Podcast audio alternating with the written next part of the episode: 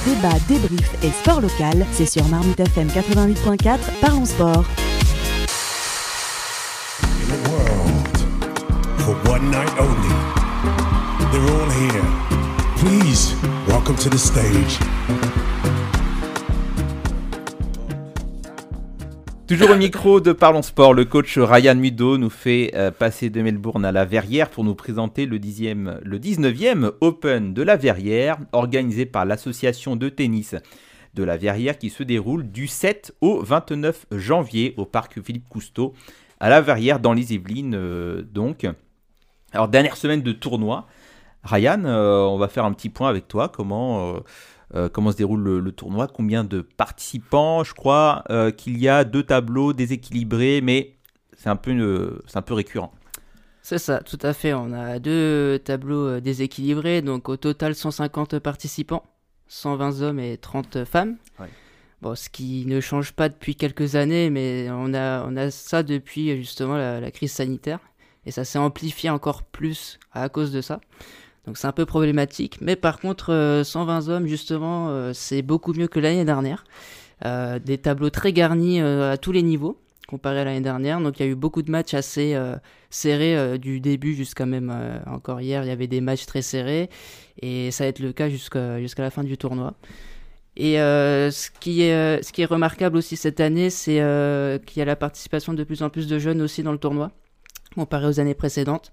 Donc ça, c'est un bon facteur aussi pour, euh, pour nous et puis même pour le tennis, puisque justement, il y a une, une jeunesse qui s'intéresse aussi euh, à ces tournois-là comparé à avant. Donc ça, ça aussi, c'est euh, c'est un bon avantage. Alors c'est quoi le profil des inscrits?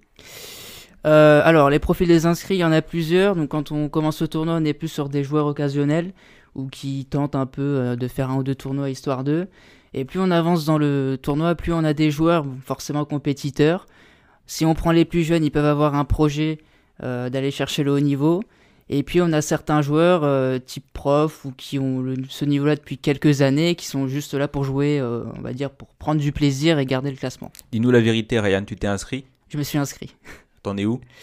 J'ai pas encore joué. T'as pas encore joué? C'est quoi ça? Attends, on est, on est à quelques jours de la finale et t'as pas encore joué? Qu'est-ce que tu nous racontes celui-là là? Je, je rentre en quart Il de rentre à finale. partir des demi.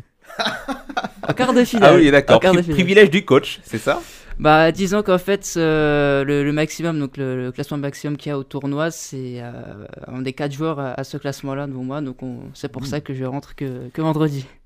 Oh, bon, entendu, bah t'as intérêt à, à la gagner la finale, attends, avec la fraîcheur euh, qu'il y a, c'est quand même assez, c'est quand même assez incroyable. ça. Alors euh, justement, le niveau euh, des joueurs, est-ce qu'on a quand même des euh, joueurs qui ont fréquenté les circuits à un haut niveau, ou alors est-ce qu'on est vraiment sur un profil euh, néophyte en général? Alors, euh, le haut niveau euh, adulte, parce que là je fais la, la différence entre les jeunes et les adultes, adultes non. Par contre, jeunes, c'est peut-être possible. Il y a peut-être certains jeunes qui, justement, touchent un peu au circuit international via ce qu'on appelle le tennis Europe, donc des tournois un peu euh, bah, internationaux, hein, que ce soit en France comme ailleurs. Donc, euh, en tout cas, sur cette partie jeune, oui, mais sur la partie adulte, non. Ou anciennement mieux classé, Ouais. mais Alors effectivement, on, on parle là dans le règlement d'un classement 3-6. Est-ce que tu peux nous expliquer à quoi correspond le classement 3-6 Euh, donc en gros, pour essayer d'expliquer rapidement, il y a, il y a quatre euh, séries. Donc la quatrième série, on va plutôt dire que c'est euh, c'est du débutant. Les nuls. Non, je vais pas dire les nuls, parce que ça serait dégradant, mais c'est plutôt euh, débutant. On est ensuite sur la troisième série, on est plus sur euh, du loisir, je me débrouille pas trop mal. Et ça commence à jouer à partir de la seconde série.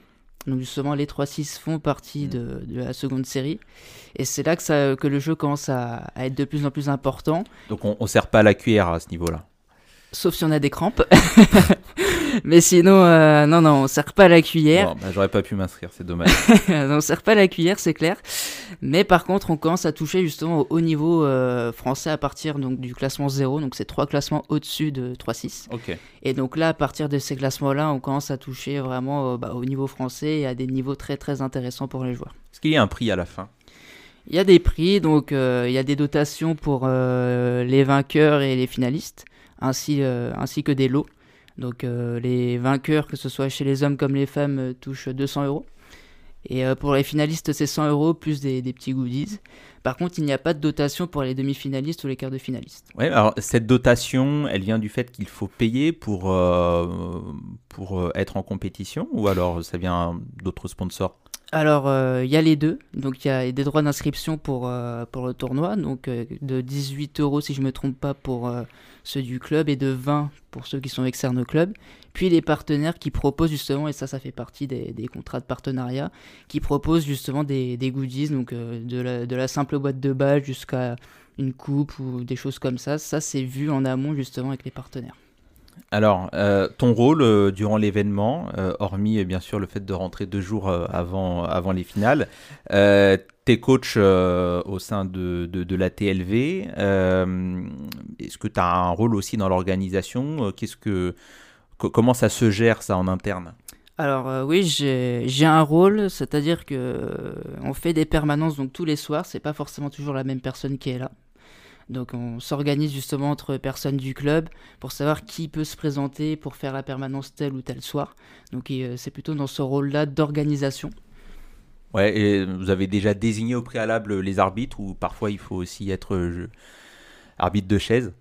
Alors justement sur ce genre de tournoi-là, on n'a pas d'arbitre.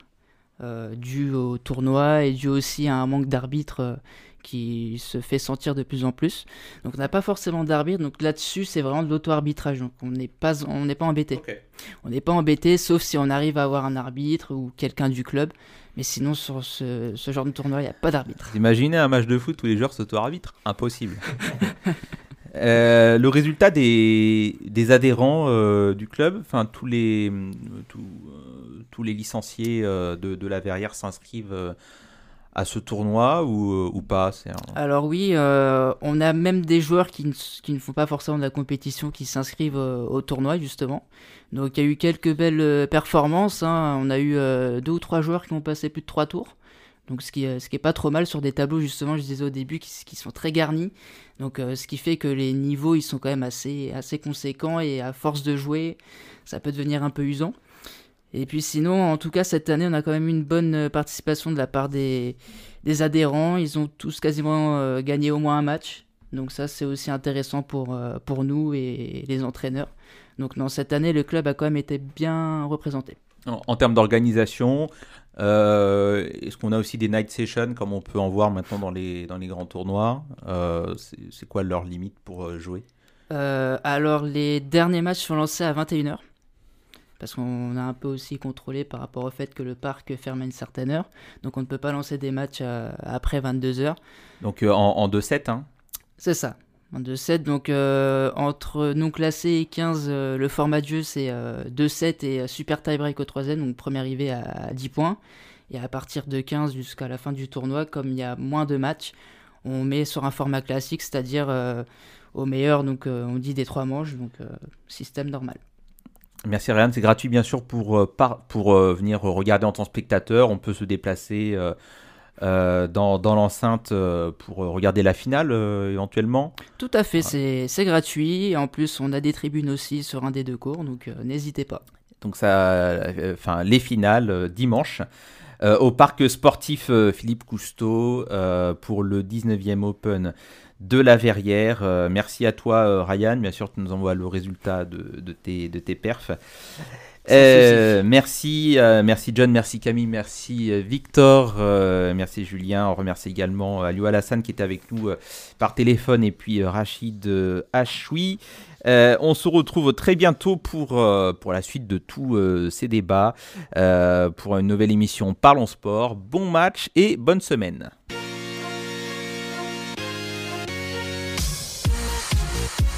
Parlons sport.